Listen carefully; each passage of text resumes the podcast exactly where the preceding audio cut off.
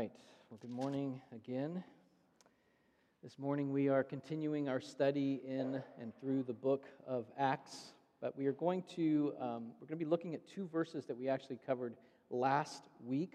Uh, in light of this week being Thanksgiving, we're going to be in Acts chapter two and look at verses 46 and 47 again this week. Before we get to that, as you're turning there, I want to give you a heads up of the coming weeks, what's coming ahead. Uh, next week will be in Acts 3, verses 1 through 10. Wonderful text. And then the following four weeks, December 3rd, December 10th, December 17th, and December 24th, which is Christmas Eve, uh, we're going to be celebrating Advent as we continue through the book of Acts. Um, and so uh, hopefully you'll be preparing your heart for that. I cannot believe it is the season of Advent already, uh, which, as you know, is a joy for me. Uh, and I hope you're as, as excited about it as I am. For many of us, this week is going to be uh, full, packed, probably.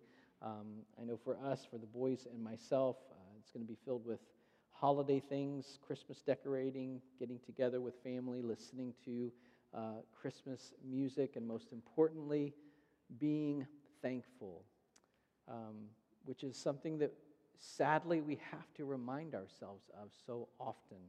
And that's the heart of what we see in the early church, and really what we're going to be looking at today, especially in verses 46 and 47. But really, all through the text we looked at last week in verses 42 through 47, just this incredible picture of thankfulness, gladness of heart. And so let's look at the text together. If you're able to stand, go ahead and stand and follow along as I read Acts 2, verses 46 and 47.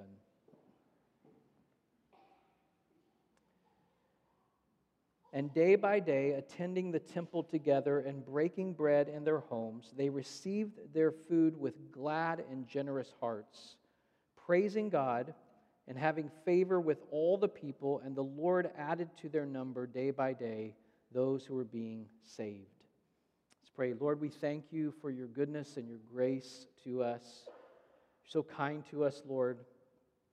Truly, there's so many things we have to be thankful for. And ultimately, we want to proclaim together that it's Jesus, ultimately, that we're so thankful for. And so help us, Lord. Help us to center our hearts, our attention, our affections on Jesus, Lord. We pray in Christ's name. Amen. Go ahead and have a seat. Well, I'm not sure, I can't tell you how many times I have said this to uh, you as your pastor over the years, but it's been a lot of times. Um, but Christians should be the most thankful people, the, the most glad, the most joyful people on the planet. I believe that, and I think the scriptures show us that, demonstrate that. You look at the text for today, and, and let's look this morning as we go through these verses, as, as well as some other texts, and look at it through the lens of thanksgiving. Verse 46 And day by day, attending the temple together and breaking bread in their homes, they received their food with glad and generous hearts. Every single day, these early Christians are gathering together and the picture we're given is nothing less than sweet and complete joy. This picture of thanksgiving. They're going to the temple together to worship and to pray, devoted to the apostles' teaching, to fellowship, to breaking bread, to the prayers. And they're going to each other's homes to feast together. They just they want to be together. That's the that's the craving in them. We want to be with brothers and sisters in Christ. We want to rejoice with them. We want to worship together. I can't imagine a better picture of Thanksgiving than this early church picture. It whispers to us of what it will be like when God's kingdom comes fully at last, when heaven and earth come together and Christ reigns over us all and dwells with us forever. And continues, they receive their food with glad and generous hearts. Now, this, this is what I want for us to have ingrained in our hearts, not just for the meals that we're going to celebrate and share with family over the next week, but, but for always, that this would be a genuine work inside our hearts, that we would receive our food together with glad and generous hearts. We are blessed. We are so blessed. And although we're becoming a culture more and more of critique and of complaining, we have no reason to be that. As followers of Jesus, we should be the most grateful, thankful people on the planet. They received their food with glad and generous hearts. You know what that the, that's the fruit of? You know what produced that in them? It's the fruit of Jesus impacting a meal. The foundation of all of this for them is Christ, Christ crucified and risen. Jesus changes the way that we come together and the way that we feast. Jesus changes the motivations of meals. You think with me for a moment about the meals with Jesus that Luke writes about in his first book, in the Gospel of Luke. One particular meal is found in Luke chapter 7. So go ahead and, go ahead and turn there. Luke chapter 7, verses 36 through 50. We won't spend a long time here, but just so that you're seeing the words. Luke chapter 7, beginning with verse 36. One of the Pharisees asked him, Jesus, to eat with him, and he went into the Pharisee's house and reclined at the table. And behold, a woman of the city who was a sinner when she learned that he was reclining at table in the Pharisee's house, brought an alabaster flask of ointment. And standing behind him at his feet, weeping, she began to wet his feet with her tears and wiped them with the hair of her head and kissed his feet and anointed them with the ointment. Now, when the Pharisee who had invited him saw this, he said to himself, If this man were a prophet, he would have known who and what sort of woman this is who's touching him, for she's a sinner. And Jesus answering said to him, Simon, I have something to say to you. And he answered, Say it, teacher. A certain moneylender had two debtors. One owed 500 denarii and the other 50. When they could not pay, he canceled the debt of both. Now, which of them will love him more? Simon answered, The one, I suppose, for whom he canceled the larger debt. And he said to him, You have judged rightly. Then turning toward the woman, he said to Simon, Do you see this woman?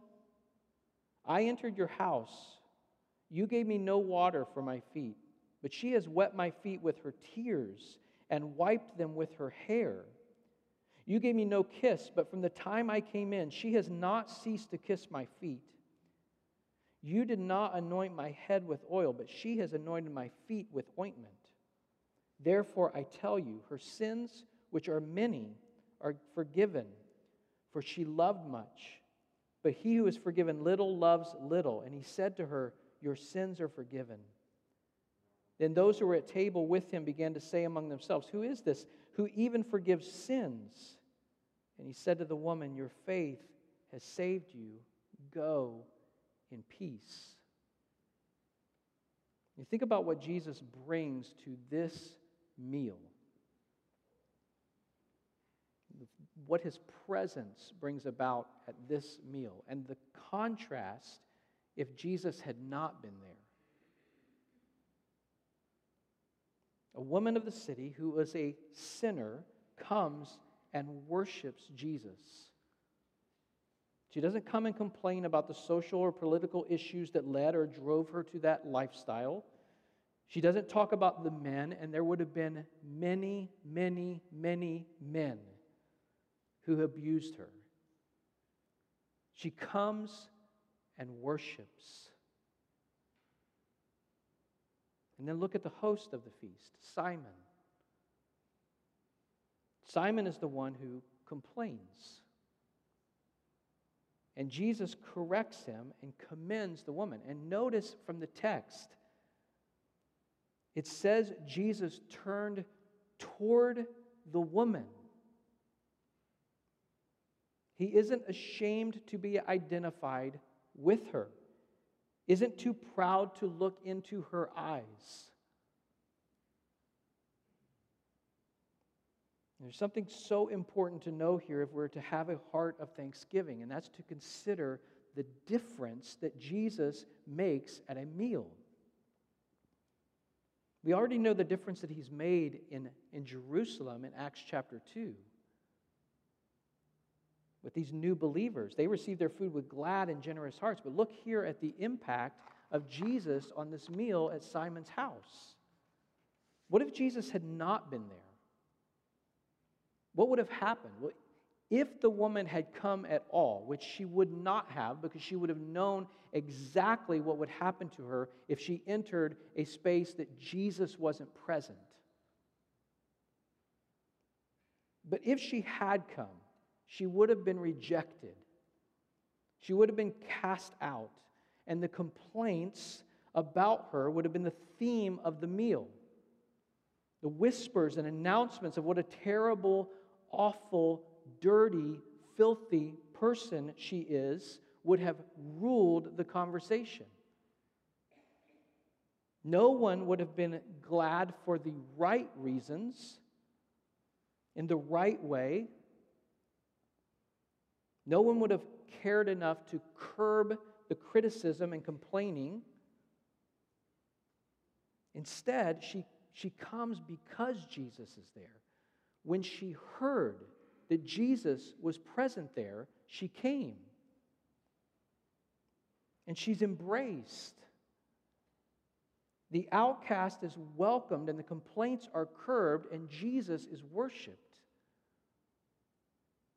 Jesus changes the way that we feast. He makes glad and generous hearts when he's present. Another meal in Luke's gospel tells the same story. Zacchaeus rejoices and repents. He's an enemy of the Jews and a wicked man, and he's embraced by Jesus and then is overcome with gladness and a generous heart. Jesus changes everything and produces gladness, thanksgiving. Look again at Acts chapter 2, verses 46 and 47. They were feasting with glad and generous hearts, counting others as more significant than themselves. That's what it looks like. And then, verse 47 praising God and having favor with all the people, and the Lord added to their number day by day those who were being saved. Praising God and having favor with all the people. Now, listen, I mentioned this last week. I know that. But I think it's so important. It's so significant. We have a culture in our country right now where more and more people are saying that they have disunity and are disassociating with their family members because of their differing positions on politics. People who are choosing to not even celebrate or gather with their family because they know what it will be like. And that's with flesh and blood family. But look at this picture in Jerusalem. These people have come from all different places. They came to Christ because they heard the disciples speaking their own heart language. Languages that are many and different.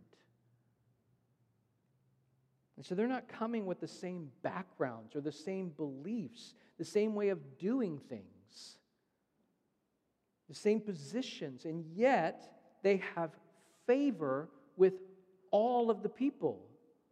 All of these people who are coming from different ways of thinking.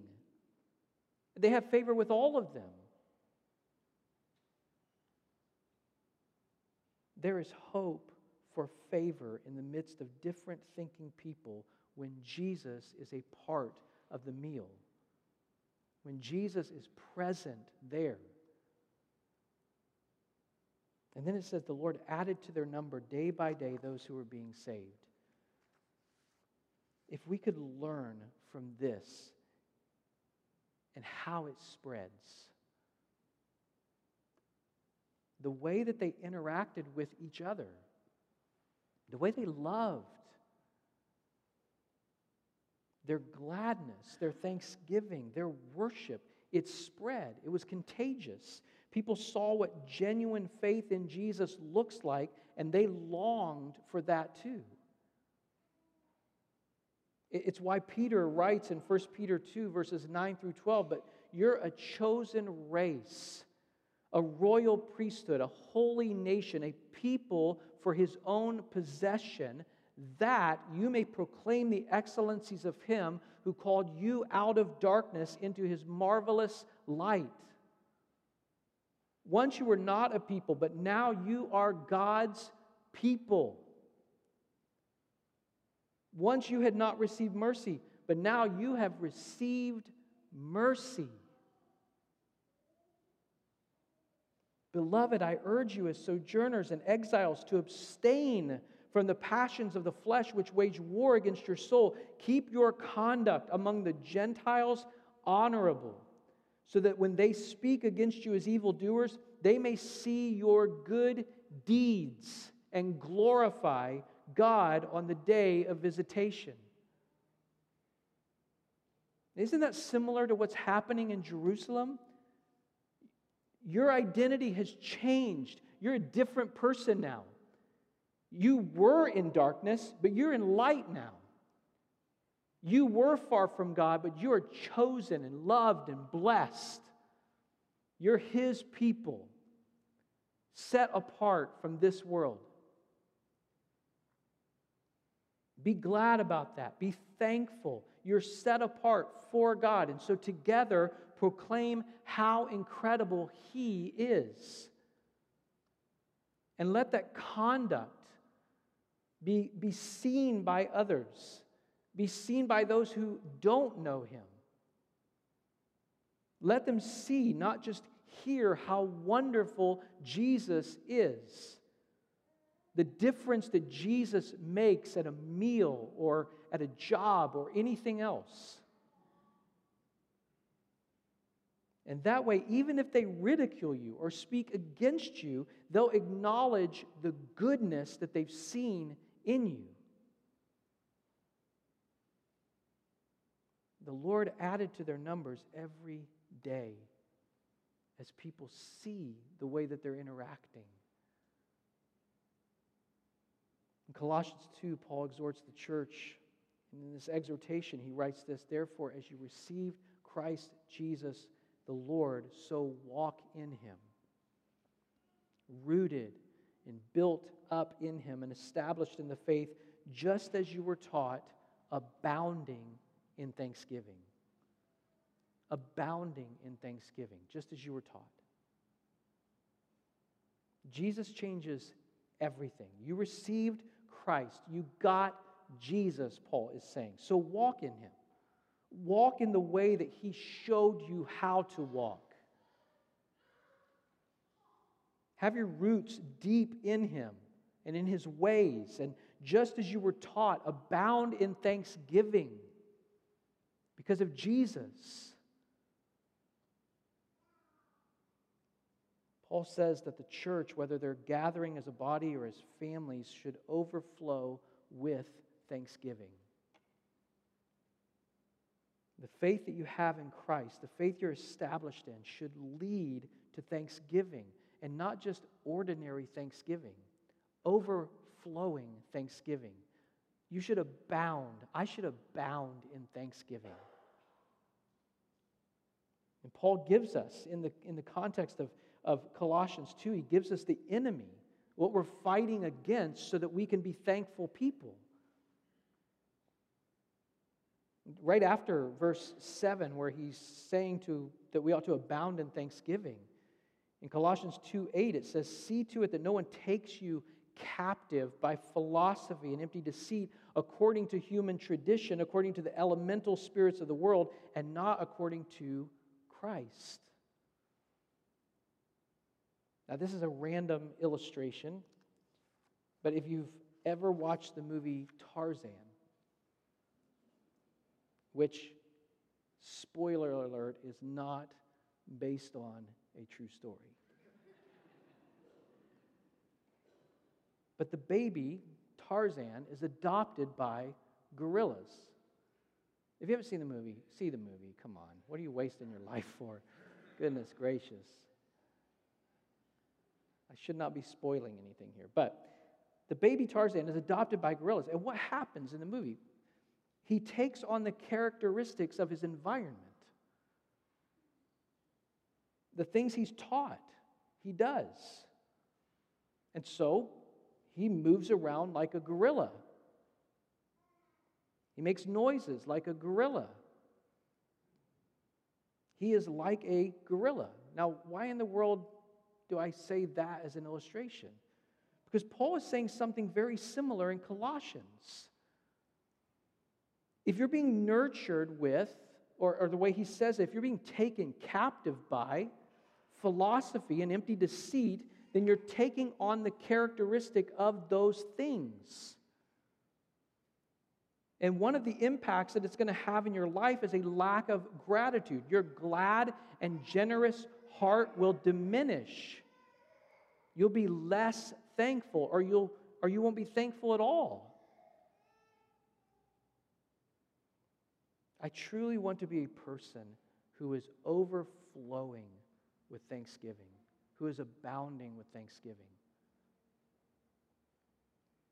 An enemy of thanksgiving is false teaching, whether it's conspiracy theories, false religion, or anything else that begins to convince us of itself, even though it is a lie.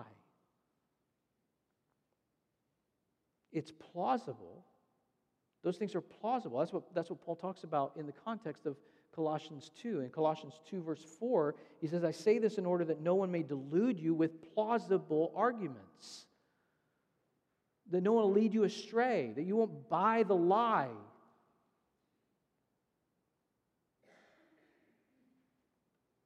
So it might be plausible, but it isn't true. And the reason it's an enemy of thanksgiving is it causes you to pull your attention from the source of joy and thanksgiving. The Jerusalem church was devoted to Christ, the source of joy and thanksgiving. You may be here and say, I believe. I'm going to pause for a moment here and just address this. You, you may be here and you're hearing me talk about true and sincere and deep thanksgiving, and, and you may say, I believe. I believe in Jesus. And with all of the strength that I have, I am devoting myself to Him and to His ways. But honestly, I'm struggling. I'm struggling to be thankful. Things are really hard, and I don't feel thankful. I'm, I'm far from abounding in thanksgiving. I don't feel thankful. I don't have overflowing thanksgiving. And so I don't want to mislead or dismiss here as we talk about thanksgiving and what Jesus brings to a meal or to a family or to a job or whatever. There are very real circumstances in this life that are thieves. They steal thanksgiving from us, but they're not the, the sinful things that we're doing, like Paul's talking about in Colossians.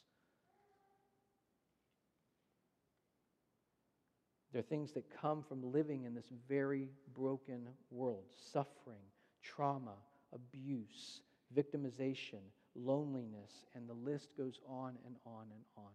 Very real things. I want to be encouragement to you in that, if that's where you're at. I don't want you to think that if you're not skipping around saying thank you for this horrible burden, you somehow have drifted from Christ, because it's not true. Christ, Jesus acknowledges that. It's why I want to put such an emphasis on Him. Over and over and over again, over again, I want to put an emphasis on Him to bring us back to the way that He lived. It is you. It's you. Brother or sister in Christ, you who are suffering, you who are weighed down with real life, unable to abound in thanksgiving, it's you that Christ comes to again and again in the Gospels. The marginalized, the broken, the hurting, the outcast. He sees you, He loves you just the way you are. In John's Gospel, particularly in, in chapters 14 through 16, just incredible grouping of verses as Jesus is teaching the disciples, and he's laying out for the disciples the fact that he's leaving, he's going away. They don't understand most of that. They don't understand the depths of what is coming. They don't understand why you would have to leave. That they won't see him anymore. And in the midst of, of the real heartbreak and sorrow that, that that truth brought to them, in the midst of the reality of this broken world having its way with these disciples, Jesus says to them a few things. He doesn't dismiss the difficulty, he doesn't dismiss the sorrow. In fact, in, in John 16 22, he says, So also you have sorrow now. But I will see you again, and your hearts will rejoice, and no one will take your joy away from you. He says, There's a day coming. I'm leaving. I'm going away. You will not have me with you, present in the flesh and blood, walking with you anymore. I'm going away. There is a day coming when your sorrow will be no more. Not just relieved until another sorrow comes, which is what so many of us experience in this life. No, it will be gone, never to return. I'm coming back. And that is when joy will be everlasting. in a fuller way than any of the outcasts, any of the marginalized experience in the gospel, Jesus will come and take away all of our sorrows forevermore. That's the truth that we should set our hope on in the midst of seasons where thanksgiving is difficult. That's the truth that we should set our hope on. But he says something else a few verses later, a text that I want to know, to truly experience in this life on earth. In, in chapter 16, verse 33, Jesus says, I've said these things to you so that in me you'll have peace. In the world you'll have tribulation or trouble, but take heart, for I have overcome the world. Now, what things has he said? These things I've spoken to you. What things has he said? That he's leaving, that the Spirit is coming, but he's leaving them, that he's going to be gone. So there are hard things that they've just heard. And he says, I've told you this so that you'll have peace in me. You're going to know what's happening because I told you, and you can rest in the truth that I have told you these things. And he adds, You're going to have difficulty. You're going to have trouble. You're going to have tribulation. You're going to have a lack of thanksgiving at times.